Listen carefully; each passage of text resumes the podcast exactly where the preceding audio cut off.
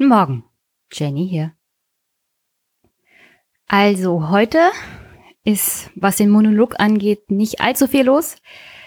All dieweil, ich will, dass ihr euch auf das Gespräch von Leane und mir konzentriert und weil ich am Wochenende beim Tag der offenen Tür der Bundesregierung war, also ich bin Freitag schon nach Berlin gefahren, hab dann da übernachtet und hab mir Samstag und Sonntag so das Regierungsviertel angeguckt, das ein oder andere Ministerium besucht, sehr interessant, sehr viele Sachen, papiertechnisch, die man so mitnehmen kann, die ich mal auswerten sollte.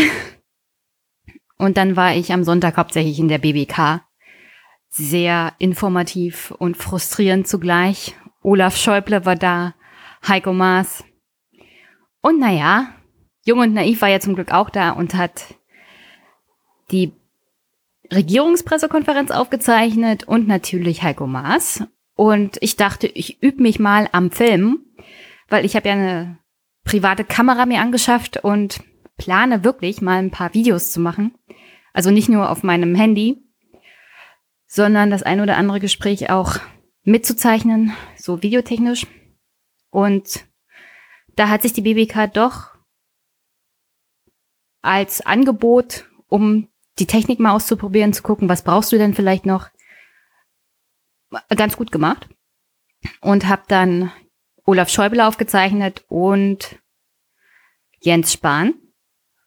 Diese Videos werde ich versuchen zu bearbeiten und auch online zu stellen bei meinem eigenen YouTube-Kanal einmischen. Politik-Podcast hat ja bei YouTube auch einen eigenen Kanal, wo unter anderem die Podcasts veröffentlicht werden. Ohne groß Video, sondern nur mit dem Logo, aber trotzdem. Und das hatte ich halt mal eingerichtet, um, ja, vielleicht das ein oder andere Video dann doch mal zu machen. Und sonst kann ich an der Stelle hier nur sagen, im Anschluss hört ihr hier Leane Bettnarz und mich über den Flügel reden. Der Flügel der AfD. Der ist ja sehr untriebig und aktuell in den Medien. Und wir reden darüber, was der Inhalt ist, welche Personen es gibt und welche Auswirkungen der Flügel oder die Übernahme des Flügels beziehungsweise die Übernahme der AfD durch den Flügel vielleicht noch für negative Effekte für die AfD haben könnte, vor allem im Westen. Weil es schickt sich ja an, dass die AfD so eine Art Ostpartei wird. Ob das wirklich stimmt? Hm. Also ich war natürlich auch am Freitag bei Albrecht von Lucke zu Gast bei den Blättern und wir haben auch über das Thema geredet. Und er sieht da schon für die AfD auch im Westen Potenziale. Vor allem, wenn sie sich so in Richtung nationalsozial entwickelt. Da ist ja viel Potenzial an Wählerschaft auch im Westen aufzugreifen. Und freut euch schon mal, am 26. August kommt diese Folge auf meinem Podcast-Kanal raus und die ist wirklich schwerstens zu empfehlen. Da solltet ihr unbedingt, unbedingt reinhören. Zum Abschluss an dieser Stelle kann ich dann nur sagen, unterstützt den Podcast. Finanziell geht das über PayPal, ein Dauerauftrag auf mein Konto. Die Informationen findet ihr alle bei der Homepage bei Podigy oder meine Amazon-Wunschliste. Ah, über Geschenke freue ich mich natürlich immer am allermeisten. Unterstützung geht aber natürlich auch, indem ihr den Podcast bewerbt, ihn gut bewertet, nicht nur mit Sternchen, sondern auch mit einer schriftlichen Rezension. Und ich freue mich natürlich über jegliches Feedback zu dieser Folge, zu den anderen Folgen und so generell. Oder vielleicht auch für Tipps und Hinweise, wen man einladen könnte, was interessant wäre und welches Thema ich vielleicht mal aufgreifen sollte. Und sonst wünsche ich euch an dieser Stelle, wie immer, eine wunder, wunderschöne Woche, einen schönen Start in den Tag und wir hören uns. Bis bald.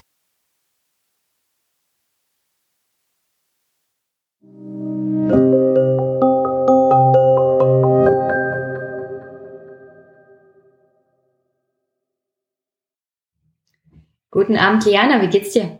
Hallo, mir geht's prima. Hallo, Jenny. Hi. Ich stelle dich noch mal kurz vor. Liane Bettnarz, Publizistin, promovierte Juristin. Du veröffentlichst neben juristischer Literatur auch Bücher vor allem über die AfD, die neue Rechte und zuletzt hast du ein Buch geschrieben, zu dem ich immer noch nicht gekommen bin, ah. das vorzubereiten und dass wir mal drüber reden können, ähm, über extreme rechte Christen in Deutschland, soweit ich das. Ja, nicht unbedingt über extreme rechte Christen, sondern über rechte Christen. Ähm, und äh, natürlich gar kein Problem. Wir haben alle super wenig Zeit und ähm, das, das Thema bleibt ja aktuell. Also das ja. können wir irgendwann noch besprechen. Aber äh, grob gesagt ähm, geht es in dem Buch eigentlich darum, am Beispiel der, der, der Christen mit Rechtsstrahl zu zeigen, wo die Grenze verläuft zwischen rechts und konservativ. Also wie gesagt, ich habe sie. Ich bin auch so dankbar, dass du es mir zugeschickt hast und ich wollte unbedingt noch drüber reden, vor allem nach der äh, Bolsonaro-Wahl. Da, da haben ja auch, ähm, da hat die Kirche auch so eine unrühmliche Rolle gespielt. Also jetzt nicht die katholische Kirche oder so, sondern eine dieser, naja, evangelikalen, genau. würde ich das schon fast nennen. Und deswegen dachte ich mir damals schon, ah, da, müssen, da müssen wir mal drüber reden. Aber, c'est la vie. Und momentan ist ein anderes Thema, glaube ich, in der Öffentlichkeit und in Deutschland viel wichtiger. Die AfD und in dem Fall der Flügel. Genau, wobei das schon ein bisschen Hand in Hand geht. Ne? Es gibt ja auch Christen in der AfD, aber in der Tat jetzt ähm, äh, im Moment ist, äh, wirklich wichtig, sich anzuschauen, was, was passiert in der AfD und namentlich äh, im sogenannten Flügel, der für die äh, Zuhörer, die nicht wissen, was der Flügel ist, ähm, ja unser Kernthema ist, der Flügel ist eben der Teil innerhalb der AfD, der ja rechtsradikal, völkisch rechtsradikal ist und angeführt wird von dem Thüringer AfD-Chef Björn Höcke und dem brandenburgischen AfD-Chef Andreas Kalbitz. Wir haben uns ja kennengelernt über einen Dritten. Damals war ich noch in der AfD und habe versucht, da rauszukommen. Ich habe Menschen getroffen, die vor allem die Erfurter Resolution unterschrieben haben, dazu kommen wir gleich, aber die sich auch selber als Flügelanhänger bezeichnet haben, die einen unglaublichen Personenkult um Björn Höcke betrieben haben und die so auch generell so völkisch-national, sozial eingestellt sind. Wie bist du denn das erste Mal in Kontakt mit dem Flügel gekommen? Wie bist du über diese Organisation gestolpert? Ähm, also persönlichen Kontakt habe ich tatsächlich jetzt äh, weder irgendwie je gehabt zu, zu Björn Hacke oder auch zu ähm, Andreas Kalbitz. Ähm, aber ich bin auf den Flügel aufmerksam geworden tatsächlich im Frühjahr 2015, als äh, diese Erfurter Resolution verabschiedet wurde. Da trat der Flügel ähm, mit eigenem Logo auch das erste Mal öffentlich ähm, in Erscheinung, damals allerdings noch unter der Führung von äh, Höcke und André Poggenburg. Der Pong wurde dann irgendwann geschafft, Poggenburg geschafft und, und Andreas Kalbitz übernahm. Und das war eben in dieser ganzen Zeit, als der Machtkampf rund um Björn Lucke tobte und als Lucke versuchte, die Partei zu mäßigen. Äh, da trat dann der Flügel auf den Plan und hat diese Erfurter Resolution ähm, verabschiedet. Äh, und hat im Grunde da ähm, bestimmte äh, Grundsätze äh, verkündet. Ähm, und das war so formuliert, dass vielleicht, dass je, nicht jeder, der, der vertraut war mit, mit der neuen Rechten, das sofort verstehen konnte, weil man sich, das kommen wir sicher gleich auch noch zu, diese Erklärung dann, dann im Detail mal anschaut, ähm, dann war das schon sonnenklar, wohin das geht. Also da war schon die Rede von der Widerstandsbewegung gegen die weitere, ich zitiere, Aushöhlung der Souveränität und Identität Deutschlands. Und ähm, mich hat das damals ähm, deshalb sofort sehr ähm, auf den Plan gerufen, wenn man so will, weil ich ja die AfD von Anfang an schon sehr genau beobachte. Und ein halbes Jahr vorher, ungefähr ein bisschen mehr, ähm, war eigentlich im August, also jetzt vor fünf Jahren, gleiche Situation wie jetzt, Wahlkämpfe in äh, Brandenburg, Sachsen und Thüringen. Und das war so die Zeit, wo das erste Mal jemand, eben wie Björn oder Björn Höcke ganz konkret, äh, auf den Plan trat. Den kannte damals aber kaum jemand. Aber es gab damals einen, und ich habe das gerade auf meiner Facebook-Seite vor wenigen Tagen nochmal sozusagen verlinkt, meinen alten Post damals. Ähm, da, ähm, da hatte nämlich Höcke hatte ein Interview gegeben in der, in der neurechten ähm, Blauen Narzisse und hatte die AfD darin eine identitäre Kraft genannt. Und da ich damals schon wusste, was die identitäre Bewegung ist, war mir schon klar. Oder da war da dachte ich so, aha, also der kommt auch aus dieser Richtung. Und seither habe ich halt Höcke sehr, sehr auf dem Schirm. Und als dann diese Erfurter Resolution kam, da war mir schon klar, dass das so der erste manifeste Versuch war, auch der neuen Rechten, sich die AfD wirklich auch, auch äh, zunutze zu machen. Hm. Naja, sie haben ja dann auch in diese Resolution reingeschrieben und das ist ja so auch lustig im Großen und Ganzen, dass das jetzt wieder auf Tra aufs Trapez kommt, während die Landtagswahlen in Brandenburg, Sachsen und Thüringen sind. Da haben sie reingeschrieben, die Partei hat im Hamburger Wahlkampf auf die Unterstützung der Wahlsieger aus Thüringen, Brandenburg und Sachsen und damit auf eine Ansprache der Wähler bewusst verzichtet, die den Wahlerfolg einer echten Alternative greifbar und eine Aktivierung der Nichtwähler möglich gemacht hätte. Also damit haben sie schon gesagt, also wir hier im Osten, unsere Herangehensweise spricht die Wähler ganz anders an als ihr. Und wenn ihr nicht auf uns hört, dann zwingen wir euch dazu. Ja, das war damals dieser große Streit, das, das weiß ich sogar noch. Also damals war eben der Vorwurf an die, namentlich die Hamburger AfD, dass sie zu zahm sei und, äh, und sich eben nicht, ähm, sich also bewusst auch abgegrenzt hat und, äh, und eben keinen Kontakt gesucht hatte zu der, ähm, ja, im Prinzip auch zu, was weiß ich, Höcke nicht eingeladen hat. Und ähm, genau, also da könnte man das schon sehen. Aber kurze Rückfrage dazu, weil ich habe sie gerade auch vor mir. Äh, ah ja, doch, genau, hier im Hamburger Wahlkampf auf die Unterstützung, genau, da steht es.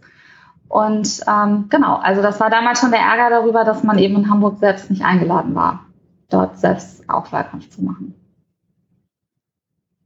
Und die Erstunterzeichner, also es gibt ja eine Reihe von Namen, die noch auf der Facebook-Seite, äh Quatsch, Facebook-Seite, auf der Homepage des Flügels zu finden sind. Du, also wenn ich mir das so angucke, Björn Höcke als allererster, dann André Poggenburg, der mittlerweile, wie du ja gesagt hast, über seine eigene Unfähigkeit auch gestolpert ist. Ja, Weil, und jetzt sogar bizarrerweise aus seiner Neugründung oder seiner Neugründung, also hat er selbst eine ja. Partei gegründet und ist dann äh, nochmal rechts von der AfD im Endeffekt und äh, ist aber da jetzt vor wenigen Tagen auch wieder ausgetreten und bietet sich jetzt wieder der AfD an. das ist schon pervers. Aber das, also Poggenburg war für mich so ein Beispiel dafür, wie man sehen kann, dass diese Leute genau, also sie werfen ja den von ihnen als Altparteien bezeichneten Parteien vor, korrupt zu sein und dekadent und egoistisch und so generell antidemokratisch. Und Poggenburg mit seinem ganzen Verhalten in der Fraktion in Sachsen-Anhalt hat eigentlich gezeigt, dass er genau das ist. Mit der Vetternwirtschaft und wie er sich so generell verhalten hat, was jetzt demokratische Sachen angeht. Dann gab es den einen oder anderen Skandal über sexuelle Belästigung einer Mitarbeiterin. Also all das zeigt, also zeigt für mich, dass diese Leute die Werte, die sie angeblich vorleben möchten, dass sie das gar nicht einhalten, dass es ihnen eigentlich egal ist, was mit den Wählerinnen und Wählern ist oder den Bürgern. Und das ist, das ist eigentlich das Schlimmste daran, dass die Leute auch noch darauf reinfallen, trotz dieser Beispiele wie Poggenburg. Genau, wobei ich muss sagen, also zu diesem Vorwurf der sexuellen Belästigung, da kann ich nichts zu sagen, bei sowas bin ich auch immer vorsichtig. Ähm, aber äh, klar, also Vetternwirtschaft, er hatte ja... Also in der Fraktion jetzt nicht durch, durch Poggenburg selber. Ach, okay, okay. Also er hatte, hatte aber, glaube ich, da irgendwie ähm, mit seiner Freundin, glaube ich, irgendwie auch einen Job besorgt, da, da innerhalb ja. der AfD. Ja, ja, und dann, also das war ja ganz lustig, das wurde dann ja selbst ähm, der offenbar ja auf dem Flügel zu schmuddelig und all und das, deswegen musste er dann seinen Hut nehmen. Aber klar, es zeigt halt diese, diese Doppelmoral letztlich. Aber um nochmal darauf zurückzukommen, wenn man sich jetzt mal diese Liste da anschaut, der Unterzeichner, dann eben Christina Baum, das ist diese Zahnärztin aus Baden-Württemberg, bis heute eigentlich so eine der zentralen Repräsentanten des Flügels, Landesverband äh, Baden-Württemberg. Dann sind ein paar Leute da drin, die kennt man eigentlich heute kaum noch. Markus Frohnmeier ist Bundestagsabgeordneter, auch aus Baden-Württemberg. Dann Andreas Kalbitz, den damals auch kaum jemand, der war noch öffentlich eigentlich gar nicht präsent oder kaum. In Brandenburg, klar, war sonst eigentlich wenig bekannt. Dann Stefan Möller, das ist ähm, auch heute so eine der rechten Hände von, von, äh, von äh, Höcke in Thüringen. Wiebke Musal auch, AfD Thüringen. Die ist die, die mit dem Betrugsskandal. Ja, das auch, aber sie, äh, das hat mehr Schlagzeilen gemacht. Sie ist da, glaube ich, mit einer Burka in den Landtag gegangen. Das auch, genau. Wollte provozieren. Und äh, Birgit Bessin, eine der wenigen, äh, der sozusagen ersten Stunde in der AfD Brandenburg und der wenigen Frauen, die sich nach der Säuberungsaktion von Kalbitz in Brandenburg und im Landtag halten konnte. Also, ja. Und Christ, äh, Christina Baum war ja die, die zum Beispiel diesen Stuttgarter Aufruf auch mit initiiert hat ähm, und mit unterzeichnet hat, als es darum ging, Welle zu machen gegen Meuten in Baden-Württemberg. Ja, ja, genau. Also das ist eben dieser Teil dieser Leute, die, äh, die im Endeffekt ähm, äh, selbst das in der AfD halten wollen, was, was da als Markenbaum bezeichnet wird.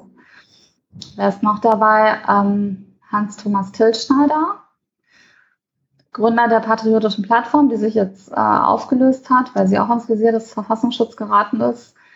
Und aber eben auch ähm, ganz zentrale Figur hat letztes Jahr, dieses Jahr nicht, aber letztes Jahr auch auf dem Küffhäuser-Treffen gesprochen. Äh, für die Zuhörer, das Küffhäuser-Treffen ist eben das Treffen, was der Flügel einmal im Jahr äh, veranstaltet und zählt eben auch zu diesem ganzen Zirkel rund um, äh, um Hocke und Kalwitz.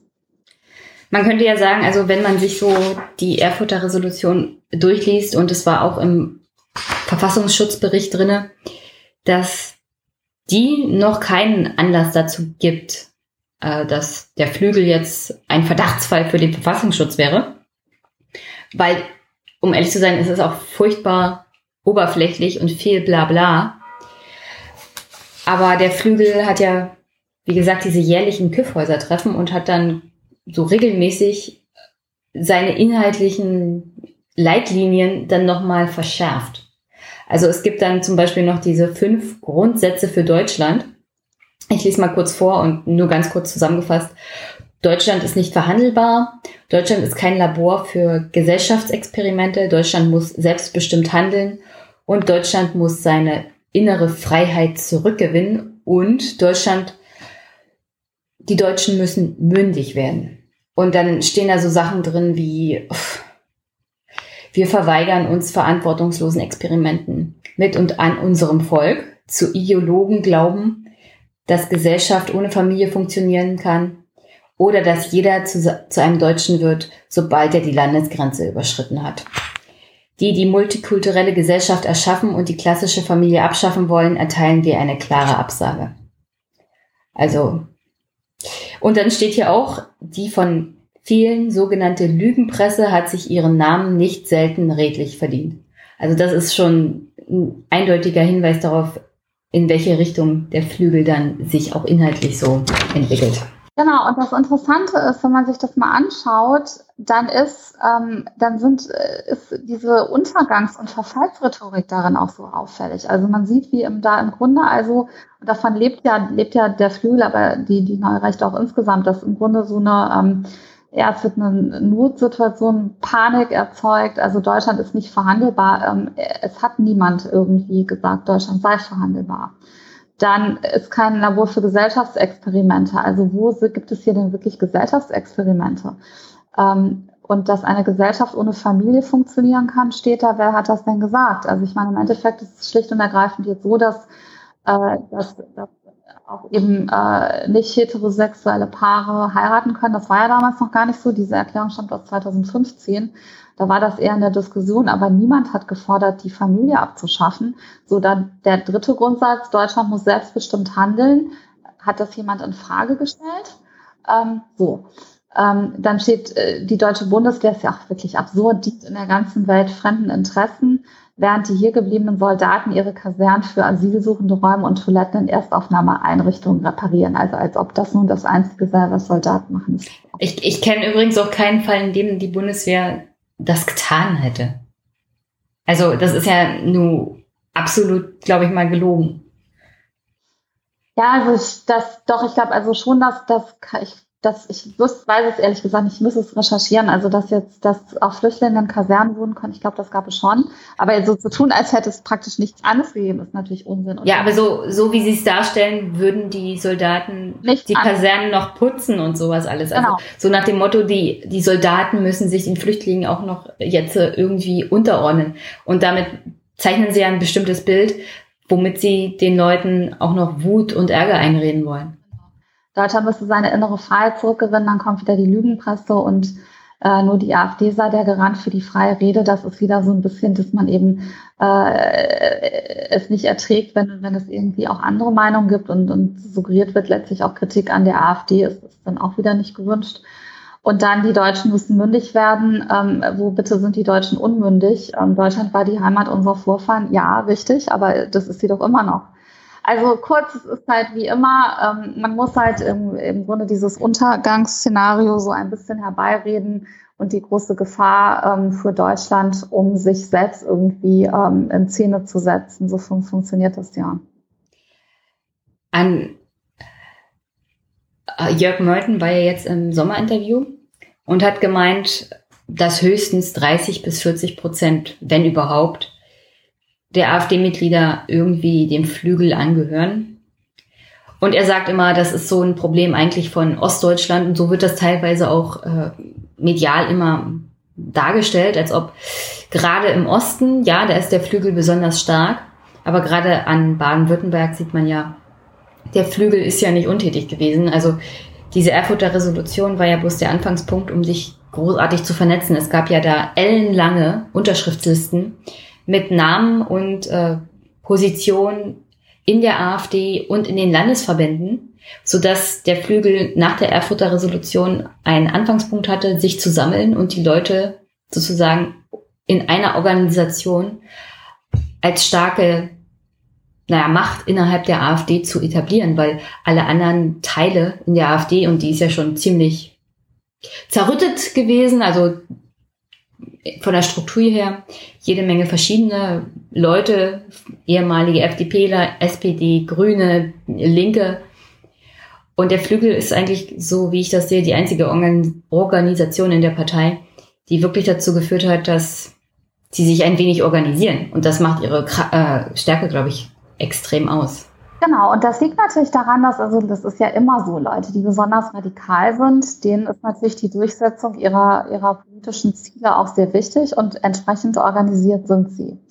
Und die anderen unterschätzen das. Und der Flügel hat ja von Anfang an immer dieses Mantra hochgehalten, wir stehen für die Einheit der Partei. Aber man kann ja jetzt sehr gut sehen, wie eben der Flügel ganz gezielt ähm, äh, ein ja so eine Machtkulisse aufbaut. Also das äh, fing zum Beispiel ja an, nachdem, äh, also sogar über die AfD hinaus, als ähm, Dieter Stein von der Jungen Freiheit ähm, vor ein paar Monaten äh, Björn Höckes Buch ähm, Nie zwei Mann im selben Fluss, was letztes Jahr erschienen ist, also wirklich, ich fand sehr gut, aber eben auch sehr, sehr krass verrissen hat, hat der Flügel danach dann auf Facebook gepostet, dass er sich ja sinngemäß bisher zurückgehalten habe, aber doch jetzt auch die, die Leute, die ihm sozusagen die Existenzberechtigung versuchen abzusprechen, ins Visier nimmt.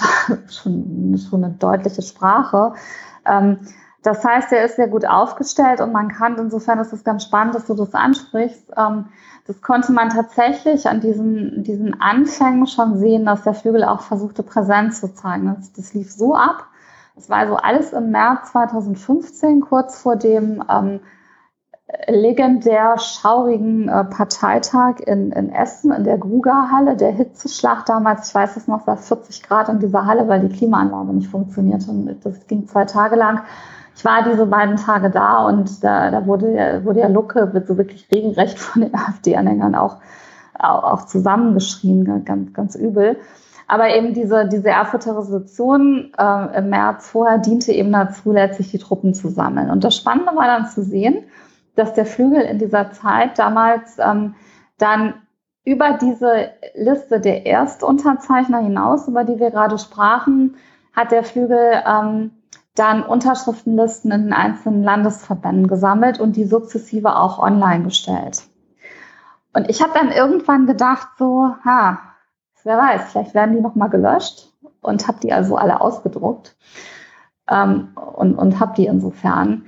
Äh, und da finden sich natürlich auch, auch Namen, die, die weiterhin in der Partei aktiv sind. Aber man muss ein bisschen vorsichtig sein, weil ich, ich auch mit, mit Leuten in der AfD darüber gesprochen habe. Ähm, also damals war schon dieser Ärger über Luca auch unter Leuten verbreitet, aufgrund seines auch, auch recht autoritären Führungsstils, die jetzt eigentlich nicht unbedingt Rechte waren und dann diese Erfurter Resolution unterschrieben haben, weil sie ähm, primär gegen Lucke waren, gar nicht so gecheckt haben, wer, wer Höcke ist und was es für, für, für, ein Denken auch dahinter ist.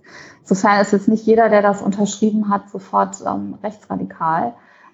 Ähm, aber das Interessante war jetzt in, in, strategischer Hinsicht eben zu sehen, man, man, also man wollte damit eben ein klares Bild setzen. Und, aber es passierte dann tatsächlich, was ich mir gedacht hatte. Diese Listen sind dann irgendwann alle gelöscht worden.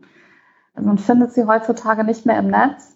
Aber das war so der erste Punkt, wo der Flügel dann äh, in Erscheinung trat. Und dann hat Höcke eben sukzessive aufgedreht. Also nachdem dann Lucke abgesägt war im Juli 2015, dann gab es den Herbst 2015, 16.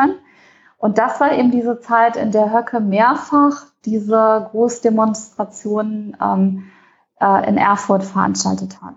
Am Anger in Erfurt, aber ganz oft eben auch für den Erfurter Dom. Wie wichtig ist denn eigentlich Höcke so generell für den Vögel jetzt aktuell auch noch? Das ist umstritten. Also unter Beobachtern, ich würde sagen, die überwiegende Zahl der Beobachter, Spiegel Online hat gerade dazu geschrieben, glaubt, dass äh, Kalbitz der eigentliche Strippenzieher ist. Weil Kalbitz eher im Hintergrund agiert, ist nicht in den sozialen Medien aktiv, ähm, war Soldat, also sicher jemand auch, der, der, der organisieren kann, war auch in anderen Parteien schon vorher und viele glauben, dass das Höcke eher so ein bisschen der Posterboy ist. Es gibt aber auch, es gibt aber auch andere, die sagen, man dürfe Höcke nicht überschätzen. Also nur weil er so, so schrill und auftritt und diesen Personenkult veranstaltet, äh, jetzt zu glauben, dass, dass, dass er nicht auch die Strippen mitzieht, äh, das sei zu einfach. Ich bin so ein bisschen unentschlossen, wenn ich ehrlich bin. Ähm, schwer zu sagen. Aber beide zusammen sind auf jeden Fall die zentralen Figuren des Flügels. Es gibt ja aktuell, wie gesagt, diesen Machtkampf wieder oder der hat ja eigentlich nie aufgehört seit 2015. Bei der letzten Bundesvorstandswahl, als Pazerski gegen die von Wittgenstein angetreten ist und die von seinen Wittgenstein nur knapp nicht gewonnen hat, war sie ja eigentlich auch nur vorgeschoben von Höcke. Und es scheint mir nicht so, als ob sie großartig daraus gelernt haben, dass der Flügel eigentlich mittlerweile sagt und bestimmt, wer der Vorstandsvorsitzende, also der Bundesvorsitzende mit ist. Ja, und das ist, ich meine, dass der Flügel macht daraus ja gar kein Hehl mehr. Also Höcke hat jetzt ja gerade beim jüngsten Küffhäuser-Treffen ähm, in Leinefelden hat das stattgefunden, hat er ja sehr klar gesagt, dass er sie jetzt erstmalig ähm, sich, äh, ich glaube, er sagte wörtlich, sich der Wahl des neuen Bundesvorstands im, im Spät- oder Frühwinter eher, ähm, jedenfalls noch dieses Jahr, hingeben werde. Ich würde ich würd das gerne abspielen, weil ich habe das Original. Ah, super. Ich sage euch, liebe Freunde, Spalter und Feindzeugen, die schaden unserer Partei am allermeisten und danach kommt lange, lange, lange nichts.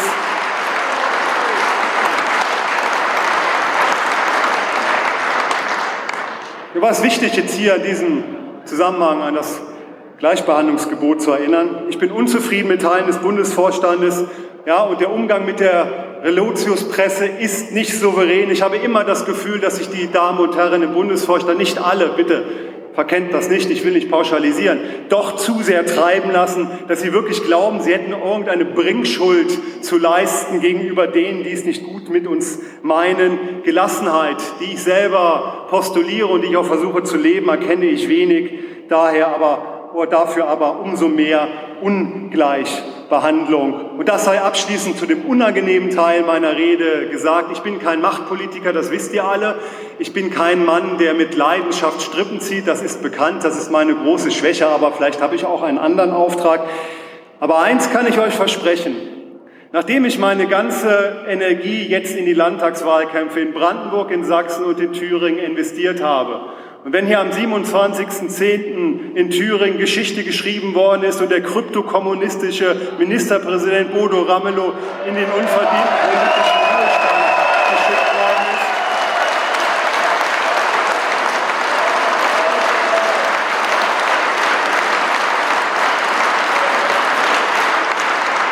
dann, ja dann, werde ich mich zum ersten Mal mit großer Hingabe und mit großer Leidenschaft der Neuwahl des Bundesvorstandes hingeben. Und ich kann euch garantieren, ich kann euch garantieren, dass dieser Bundesvorstand in dieser Zusammensetzung nicht wiedergewählt wird.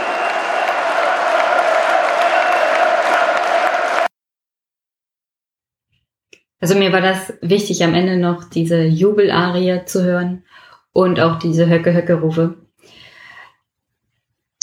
Ja, und das Interessante ist eben, dass die, diese klare Kampfansage und dass er jetzt auch wirklich, wirklich aktiv werden will. Und, ähm, und wenn man sich jetzt mal die Gesamtentwicklung, wie, wie es dazu gekommen ist, das finde ich eigentlich das wirklich Spannende. Das erklärt auch, warum keiner wirklich was macht gegen Höcke jetzt. Also Petri hatte die Macht übernommen 2015 von Luca, hat damals schon äh, sich im Grunde auf den, den Flügel mit verlassen, ist selber immer schärfer nach rechts gerückt und wusste letztlich, dass sie diese Leute, so war das ja auf dem Essener Parteitag, brauchte, um, um Lucke letztlich zu stürzen. Ähm, so, damit hat sie die Partei nach rechts geöffnet. Dann kam, äh, dann, das war auch noch 2015, da war dann diese Rede von, von Björn Höcke, wo er eben äh, vom afrikanischen Ausbreitungstypus äh, sprach, also nach dem Motto, dass Afrikaner per, sich per se mehr vermehren als Europäer ein großer Skandal. Dann gab es schon Diskussionen, Parteiausschussverfahren. Ähm, und aber irgendwie ist, ist, ist das alles versandet. Und dann kam so der nächste, äh, der, die nächste Wegmarke war dann Anfang 2017 die Dresdner Rede, äh, wo Höcke, ähm, und das ist in der Öffentlichkeit, finde ich, war so der Schwerpunkt der Berichterstattung ein bisschen kurios, weil es hieß halt immer, er sprach eben vom Mahnmal der Schande. Äh, da konnte er dann wunderbar sagen, äh, nein, das habe ich doch nicht so gemeint. Und auch schon Augstein hat sich, also Rudolf Augstein, Spiegelgründer, sich ähnlich ausgedrückt. Das war ja nicht der eigentliche Skandalon. Der Skandalon dieser Rede war, dass er eine 180-Grad-Wende in Erinnerungskultur gefordert hat. Und damit im Grunde eben letztlich, wie soll man das verstehen, weg wollte, das von, von, vom Gedenken auch und ähm, Verantwortungsübernahme für, für den Holocaust so. Und das führte eben dann zum Parteiausschlussverfahren damals auch noch mitbetrieben von Frauke Petri. Äh, da ist es ihm auch wieder im Grunde gelungen, sich, sich eher als, als, als Opfer irgendwie äh, darzustellen. Und nachdem dann Petri äh, 2017 aus der AfD ausgetreten ist, äh, ist dann dieses Ausschlussverfahren dann kurz darauf auch von dem dann neuen Vorstand auch wieder äh, gekippt worden. So, und dann hat sich Jörg Meuthen über die Jahre angewidert, ist selbst beim Kyffhäuser-Treffen aufgetreten, hat ähm, 2018, also letztes Jahr, da auch noch gesprochen und sagt, er würde sich also freuen. Das sei doch eine Selbstverständlichkeit mittlerweile. Früher hätten sich alle noch empört, wenn er da spricht. Aber jetzt sei doch, ähm, er sei das doch eine Selbstverständlichkeit. Dafür habe er gearbeitet und gekämpft. So. Äh, und bis dann Meuthen irgendwann doch auch offenbar jetzt gemerkt hat, es wird ihm zu radikal, dem Flügel eher zaghaft widersprochen hat.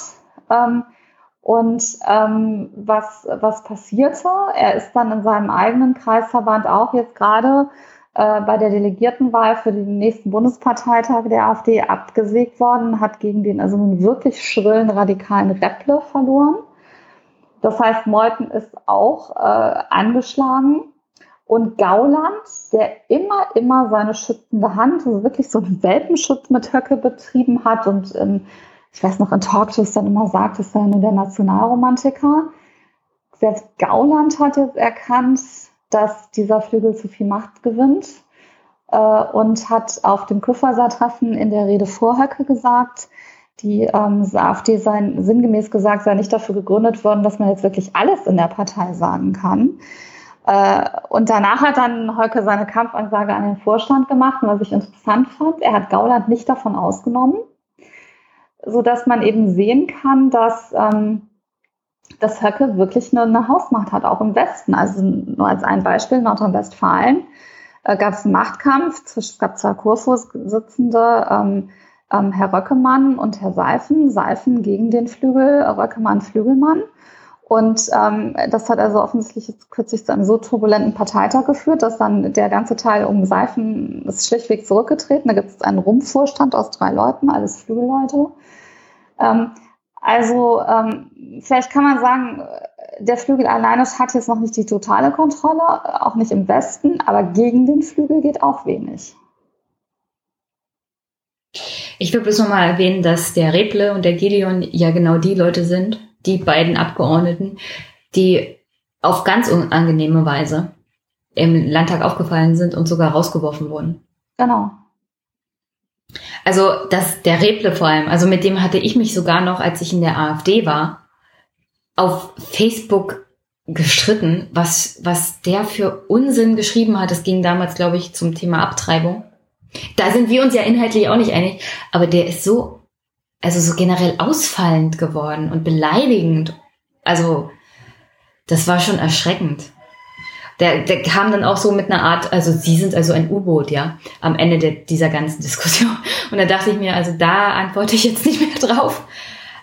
Aber der Reble ist, also wenn ich ihn irgendwo hinstellen müsste, dann würde ich sagen, mit Gedeon zusammen als Antisemit, äh, also wirklich völlig verquerer, in, mit, in einem Boot mit Tilschneider, also die, die noch extremer sind als der Flügel, was man sich schon kaum vorstellen kann.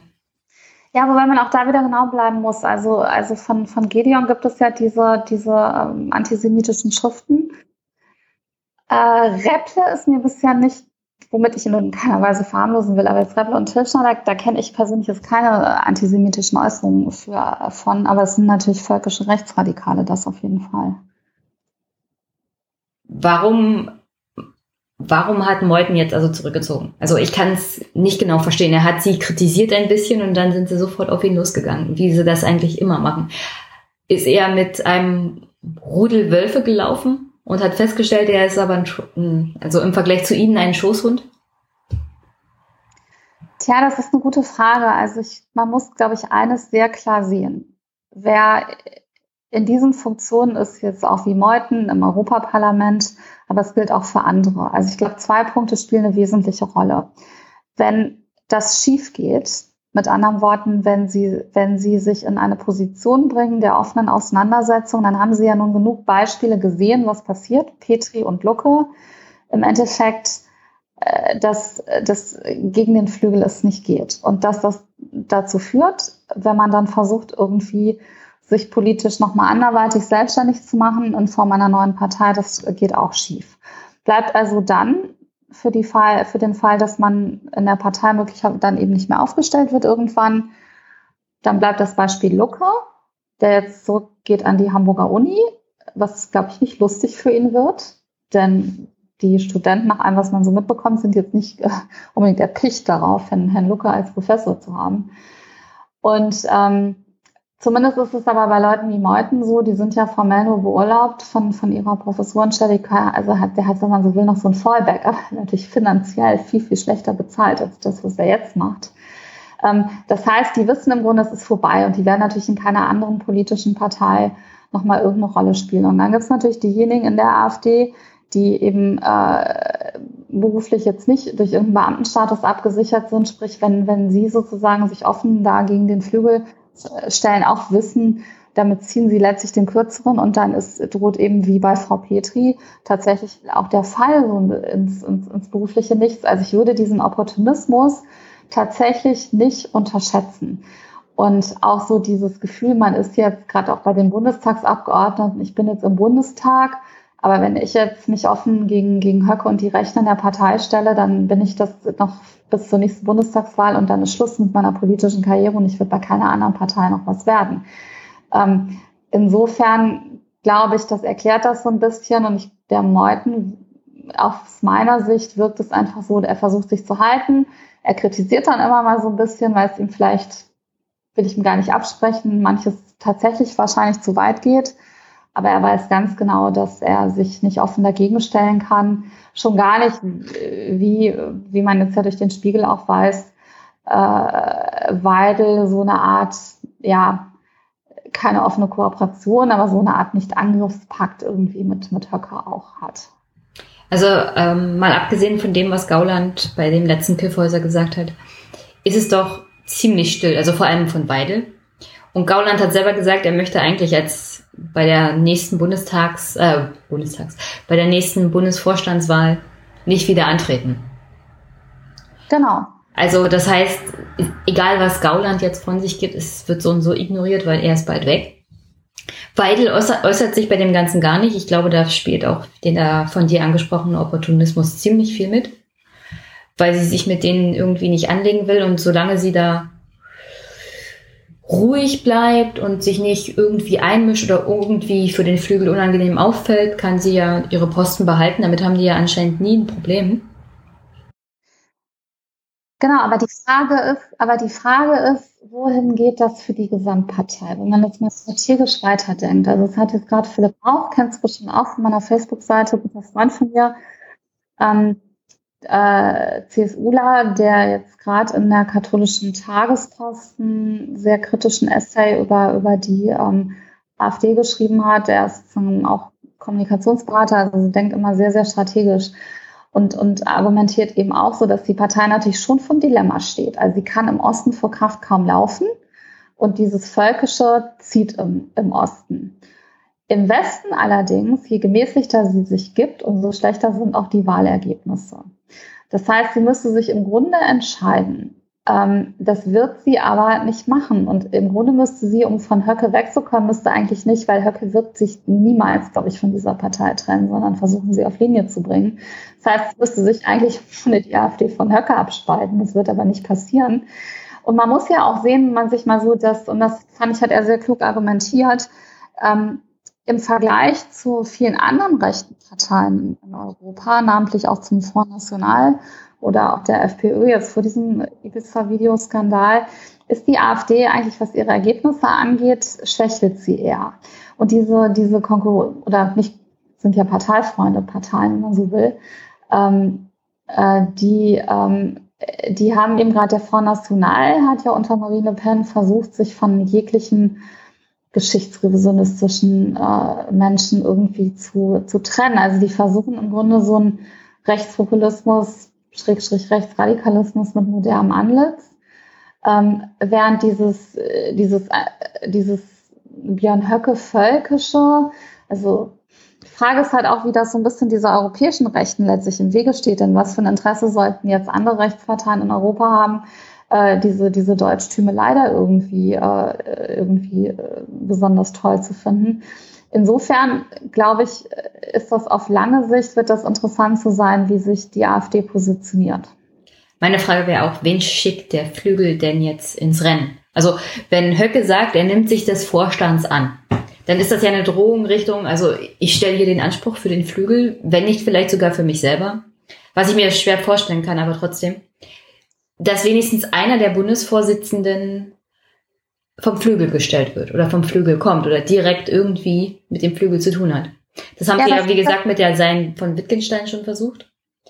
Aber diesmal genau. ist der Anspruch ganz anders und viel klarer formuliert. Genau. Höcke hat, hat dementiert und es gibt viele Stimmen, die sagen, dass, dass Höcke im Grunde schon weiß, ähm, insgesamt in der Partei wird das schwierig. Und er weiß natürlich, wenn er jetzt antritt und gewinnt nicht oder mit einem schlechten Ergebnis, dann ist sozusagen sein Mythos, den er versucht zu kreieren um sich selber. Gibt ja auf der Flügel-Homepage ganze Devotionalien mit, mit Flügeltassen und also mit Konterfei von Höcke. Äh, sprich, wenn er, wenn er verliert oder ein schlechtes Ergebnis hat, dann schadet das natürlich seinem Nimbus. Deswegen glauben die meisten, dass er im Endeffekt nicht antritt. Äh, und er hat es, wie gesagt, auch schon gesagt, er selber nicht. Kalbitz hat auch klar dementiert. Im Moment gehen viele davon aus, dass ähm, vielleicht Tropalla aus, aus Sachsen antritt. Kein offizieller Flügelmann, aber auch kein Flügelgegner. Ähm, ja, das wird spannend zu sehen. Es wird vor allem spannend zu sehen, ob Meuthen bleibt. Ich persönlich glaube das nicht. Ich könnte mir vorstellen, dass es da auch Gegenkandidaten zu Meuthen gibt. Dann wird die nächste Frage sein, ob Sie versuchen, vielleicht auch eine Doppelspitze wie in der Fraktion Mann-Frau, wer weiß, vielleicht tritt auch Weidel an, die jetzt von Flügel auch nichts mehr zu befürchten hat. Ähm, Im Moment schwer zu sagen. Also könnte man sagen, die AfD, wenn nicht, dass sie sich zu einer Höcke-Partei entwickelt, auf alle Fälle ist es eine Flügelpartei. Genau. Das, das, also sie ist es noch nicht, sie ist noch nicht in Gänze, aber gegen den Flügel läuft wenig. Und man sieht ja, wie, wie der Flügel eben jetzt sukzessive seine Macht auch in den Westlandesverbänden ausbaut. Und natürlich, wenn im Osten die, äh, die Wahlergebnisse so sein werden wie, wie die Umfragen im Moment, dann, dann wird der Flügel sich, sich noch weiter selber überschätzen. Weil man darf eines nie vergessen. Das ist für Leute mit dem Denken von, von, von, von Menschen wie Höcke, ist, wenn man so will, eigentlich im Moment die aus ihrer Sicht einmalige Chance, das, was sie ja wollen. Ähm, er, Höcke hat ja da bei der Dresdner Rede auch vom, vom äh, vollständigen Sieg der, der AfD fabuliert und geträumt. Das ist jetzt deren Momentum. Das heißt, wenn sie nicht jetzt versuchen, mit diesen starken Ergebnissen und noch so ein bisschen ja immer auch die zwar abklingende, aber immer noch auch die Migrationskrise, die man sich zunutze machen kann. Wenn das jetzt nicht klappt, kann es in zwei Jahren schon wieder ganz anders aussehen. Und im Moment die, gibt es in der AfD auch niemanden, der ihnen wirklich als sozusagen so ein Gegengesicht des Friedens entgegentritt. Deshalb glaube ich persönlich, weil die sich ja auch so selbst überschätzen und, und glauben, dass sie in der AfD, die Flügel geprägt ist, wirklich ähm, äh, auch eine Macht werden kann, glaube ich, werden die alles dran setzen, die Partei jetzt irgendwie auf Linie zu bringen. Aber ich glaube, es wird im, äh nach außen hin auch, auch scheitern, weil ähm, mit, also äh, jemand, der so redet wie Höcke, klar, es gibt im Westen die AfD-Anhänger, aber man sieht ja an den Ergebnissen, insgesamt fliegt es im Westen nicht, Gott sei Dank auch nicht. Ähm, und damit werden sie die AfD im Endeffekt zu einer langfristig bedeutungslosen Partei machen. Also man kann auch sagen, abgesehen von den Landtagswahlen, die jetzt da noch kommen, wenn man sich die absoluten Zahlen anguckt, verliert die AfD im Vergleich zu jeder Wahl an Wählerschaft. Selbst genau. im Osten. Also. Genau. Man lässt sich immer so sehr, so sehr davon diesen Umfragen beeindrucken, dass sie jetzt stärkste Kraft im Osten ist, aber sie hat ähm, in absoluten Zahlen hat sie tatsächlich bei den letzten Wahlen ähm, verloren. Also oder es ist nicht so, dass jetzt das jetzt, das ist dann einfach so die AfD, die gerade die, die SPD schwächelt, dadurch, dadurch steigt das Ergebnis prozentual der AfD. Aber es ist jetzt nicht so, dass in absoluten Zahlen da die Leute in Scharen zur AfD laufen. Na, das Lustige ist auch, ich habe heute erst einen Podcast gehört von Stimmenfang. Die sind vom Spiegel. Genau, das kenne ich ja. Ja, und heute haben sie darüber geredet, wie denn die Leute von der SPD massenhaft zur AfD gewandert sind bei der letzten Landtagswahl. Und da frage ich mich, wo haben sie diese Information her? Weil die meisten Wähler hat die SPD verloren Richtung Nichtwähler. Also, also massiv hat die SPD 2014 nicht wirklich an die AfD verloren, sondern an einen Haufen andere Parteien und massiv hauptsächlich an die Nichtwähler. Was jetzt natürlich auch schon ein ganz anderes Problem ist. Aber ich glaube, teilweise verkennt man so ein paar Sachen, was jetzt die, erstmal die anderen einzelnen Bundesländer angeht, die wählen, und dann so generell den Osten. Also genau, auf der anderen Seite muss man schon sehen, und das sage ich als jemand, der sich seit Sommerzeit selbst sehr, sehr intensiv mit dem, mit dem Osten auch beschäftigt. Also ich habe ja gerade meine letzte Tagesspiegelkolumne auch zu dieser AfD-Kampagne Vollende die Wende in Brandenburg ähm, äh, geredet. Ich bin jetzt am Wochenende auch wieder in Sachsen, war jetzt auch ein paar Mal in Sachsen, also ich verfolge das sehr genau. Die AfD schafft das schon sehr gut, sich ein Gedanke von dem Magdeburger Soziologen David Behrig, den, den ich auch in der Kolumne aufgerufen habe, ähm, dass sie dockt an das kulturelle Gedächtnis im Osten an. Es sind nicht nur diese plumpen Vergleiche, sozusagen DDR 2.0 oder DDR Light, sondern mit dieser Vollende der Wende suggeriert sie halt, die Wende ist irgendwie stecken geblieben und wir sind hier wieder so eine Art Quasi-Diktatur. Aber sie macht es halt emotional wahnsinnig geschickt. Also Höcke hat jetzt bei mehreren Reden im, im Wahlkampf immer das Beispiel gebracht, eines, er nannte ihn besorgten Bürgers, der mit ihm gesprochen habe und sagte, er traut sich ja am Küchentisch schon gar nicht mehr offen zu sprechen aus Angst, die können, Kinder könnten sich verplappern. Dann sagt Höcke, so weit sind wir schon wieder. Und das ist ja also für die mittlere Generation äh, der Ostdeutschen, äh, da dockt das an, an etwas an, was sie selbst erfahren haben, wenn sie damals kritisch über die SED gesprochen haben. Und das ist schon, nach allem, was ich so jetzt, auch wenn ich mit Leuten spreche, feststelle, ist das schon sehr, sehr merk, äh, sehr wirkmächtig. Und ähm, auch in anderer Hinsicht, selbst, selbst schon bei diesen, ich hatte es ja anfangs erwähnt, bei diesen Demonstrationen damals von Höcker auch in Erfurt vor dem Domplatz, wie 89 auch, oder ähm, Maximilian Krah ähm, aus, aus Dresden, jetzt äh, Europaabgeordneter der AfD, hat ein äh, Spot gedreht für ein Prozent.de, also auch diese, diese neurechte Organisation, ähm, vor der Europawahl noch, aber auch mit Blick auf die Wahl in Sachsen und sagte dann mit Filschiff und Lineal gehen wir zur Wahl, werde Wahlbeobachter. Das knüpft wiederum an an die, die letzte gefälschte Kommunalwahl 89 in der DDR. Da haben also auch noch Leute eine unmittelbare Erinnerung daran. Und das macht sie schon sehr geschickt. Ähm, und da haben habe so mein Eindruck, die etablierten Parteien nicht wirklich irgendwie eine Antwort drauf. Also sie knüpft, glaube ich, schon an so eine Teil-Ost-Identität irgendwie auch an, die, die es immer noch gibt. Das wirst du besser wissen als ich. Aber so wirkt es von außen zumindest. Also natürlich, sie machen das geschickt. Also dumm ist es ist ja diese Kampagne nicht, muss man ja leider zugeben. Genau. Ich habe ja hier auch schon AfD-Wahlkämpfer auf dem Marktplatz in meiner Wohnstadt momentan erlebt. Die sind hier rumgelaufen mit so einer Art blauer Weste, wahrscheinlich irgendwie angelehnt an die Gelbwesten, und hinten drauf stand Dissident. Also, genau, Dissident, ja, ja, genau, Dissident, ja, ja. Also, das ist schon clever gemacht. Sie wissen ganz genau, was sie da bei den Menschen anpingen und dass das natürlich nichts mit inhaltlicher Arbeit und der Realität einer Landtagsfraktion oder generell einer Landesregierung zu tun haben, die sich mit echten Problemen beschäftigen muss, ist schon klar. Aber in der aktuellen Zeit, in der sehr viel über Emotionalität geht, ist das, ich glaube, für eine solche Partei, also da liegen, da liegt das auf der Straße. Die Wähler und Wählerinnen liegen da auf der Straße, die müssen sie nur noch einsammeln. Und natürlich ist das Problem, dass die anderen Parteien die letzten 30 Jahre das ganze Thema so ein bisschen haben liegen lassen und verschlafen haben. Und dann ist es natürlich schwierig, jetzt darauf zu reagieren, vor allem weil sich die meisten emotional jetzt mit der AfD da verbunden fühlen. Genau, und ähm, in der FAZ ist jetzt ähm, aktuell ein langer, langer Essay sehr, sehr klug dazu erschienen, eben auch die äh, im Grunde auch durch, durch bestimmte Dinge, die, die auch versäumt wurden letztlich im Osten, die, die der AfD natürlich jetzt in die Hände spielen. Also es gab ja in dem Sinne auch nicht wirklich eine Auseinandersetzung, Aufarbeitung der, der DDR-Diktatur. Ähm, und was ist auch eine These von David Begrich, die ich aber für zutreffend halte. Also diese, diese Idee einer letztlich Anti-Establishment-Partei, einer sozusagen Kümmererpartei, ähm, das hat schon die PDS Anfang der 90er gesetzt, also die sich auch immer so als im Grunde Antipartei ähm, gegeben hat. Und ähm, man muss sich schon mal eben diese Ostalgie aushalten hat.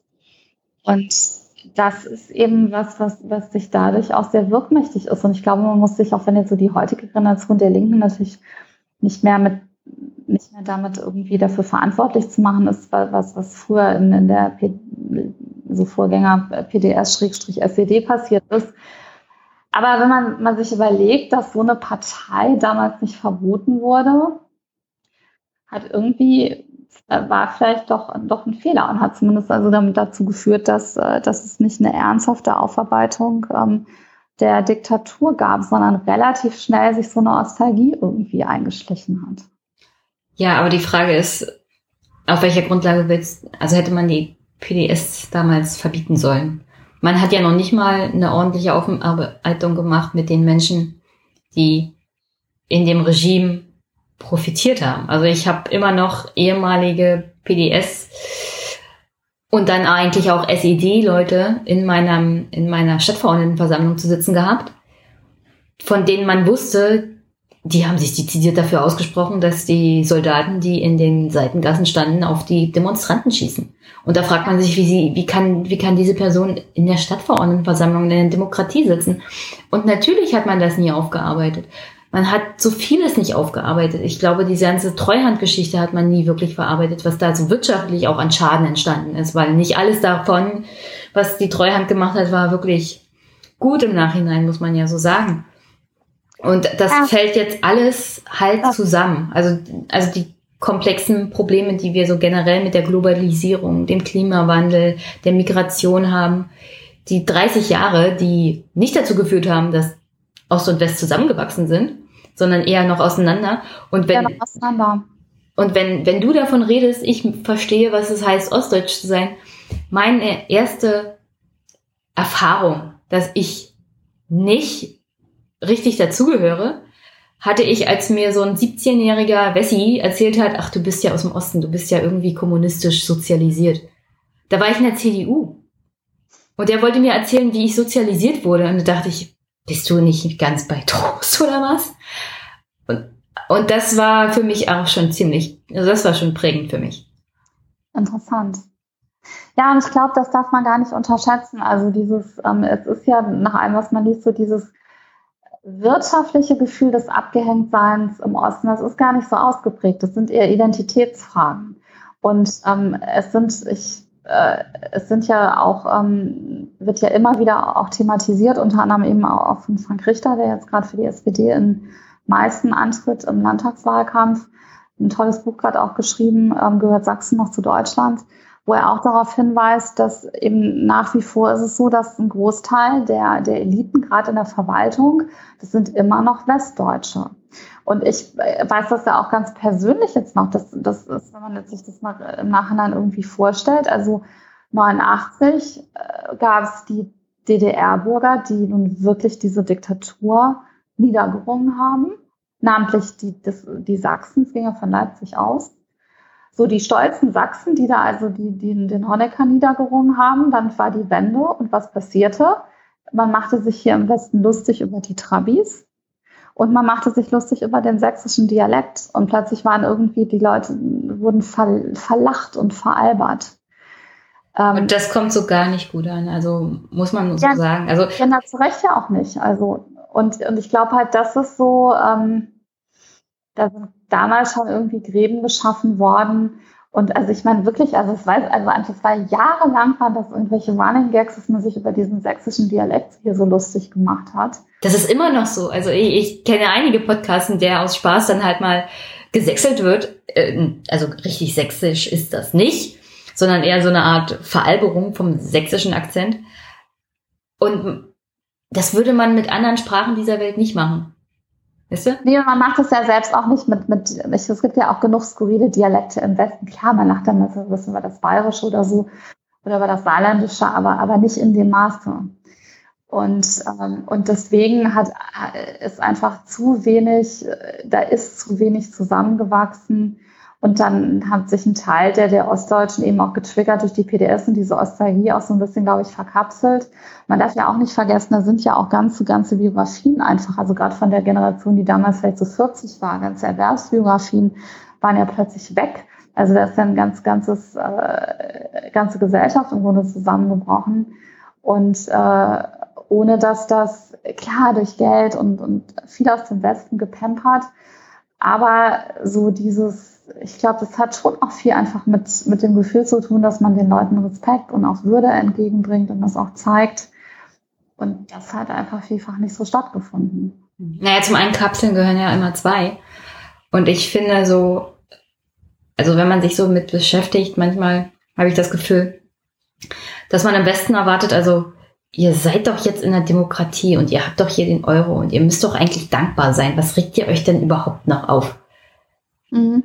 Und ich, und ich, und es ist schwer zu beschreiben, wie viel eigentlich nach der Wende so schiefgelaufen ist. Und dass, dass man als Ostdeutscher auch ein Recht hat zu sagen, ja, bestimmte Sachen in der DDR sind halt gut gelaufen und warum kommt ihr jetzt her und wollt uns erzählen, dass bestimmte Sachen halt alle, also dass alles schlecht ist. Also wenn man, wenn man sich überlegt, dass jetzt diese ganzen Polikliniken zurückkommen, so als Konzept, jetzt nennt man es natürlich anders, oder dass die Gemeinschaftsschule doch wieder an Unterstützung gewinnt. Also es war halt nicht alles schlecht.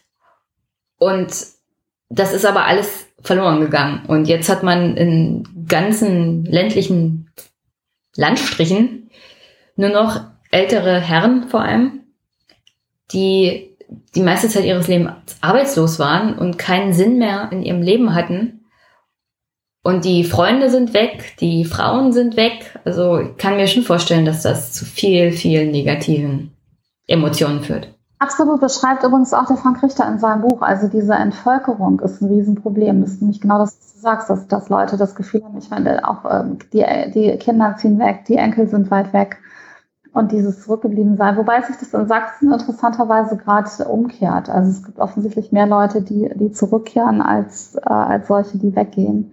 Ja, aber nur minimal. Und das wird jetzt natürlich eine Weile dauern, bis sich ja. tatsächlich wieder Leute ja. da angesiedelt haben. Und wenn du nach Sachsen gehst, dann gehst du nicht in die Fläche. Dann gehst du irgendwie nach Leipzig. Ja, nee, also. Okay. Ich hoffe, das war jetzt nicht zu lange für dich. Nein, das war total interessant. Also gerade eben auch mit, gerade, gerade jetzt auch der Teil über nochmal die spezifischen Osterfahrungen, die du ja mir voraus auch hast. Nein, ich fand das sehr spannend. Also das nächste Mal können wir auch länger. Immer gerne. Das ist hier so ein eher längerer Podcast. Meine Hörer sind mir sonst böse, wenn es unter einer Stunde geht. Aber definitiv haben wir noch auf dem Zettel dein Buch. Dazu komme ich noch dieses Jahr. Ganz, ganz fest versprochen. Das klingt super. Und wenn irgendwas ist, äh, bin ich auch immer bereit, spontan was aufzunehmen. Also wenn du ein Thema hast oder so, wo du sagst, Jenny, darüber müssen wir unbedingt reden, sag ruhig Bescheid. Okay, gerne. Und sonst ach, behalte ich mir natürlich vor, dich auch anzuschreiben. okay. Sonst noch eine Botschaft an meine Hörerinnen und Hörer? Ja, vielen Dank fürs Zuhören und bleiben Sie wachsam und äh, schauen Sie genau hin. Und, äh, und äh, ich hoffe, dass, ähm, dass also nicht nur einerseits, dass man sich nicht von dem blenden lässt, was, was Menschen wie Björn Höcke ähm, erzählen, sondern dass man eben auch in dem Moment, wenn man es durchschaut, aktiv auch mit Menschen in seinem Umfeld spricht, die möglicherweise anfällig sind für diese Ideologie und äh, versucht mit sehr, sehr viel Geduld äh, mit, mit ihnen zu sprechen und äh, sie davon wieder abzubringen, weil, weil das ist, das wird also, das, das wird echt sonst brenzlig. Also das wird, denn, äh, um das abschließend noch sagen, zu sagen, also die Gefahr, die man sieht bei den, bei den Umfrageergebnissen, wird die AfD mit Sicherheit mindestens 20 Prozent sowohl in Thüringen, Sachsen als auch Brandenburg erzielen, vielleicht sogar deutlich höher, vielleicht 25 und mehr Prozent. Ähm, und das wird dazu führen, dass wir mindestens drei Parteienkoalitionen haben weil das rechnerisch gar nicht anders geht. Und das wird natürlich dieses Bild, was die AfD auch immer schürt, sozusagen die, die Einheitspartei, die uns regiert und die machen eh alle dasselbe, wird das noch weiter verstärken. Ähm, und das ist so die, die im Moment eigentlich größte Gefahr, die, die, ich, die ich in diesen drei Bundesländern sehe. Okay. Herzlichen Dank auf alle Fälle. Und ja. wir hören uns. Bis bald. Tschüss. Bye, Jenny. Tschüss.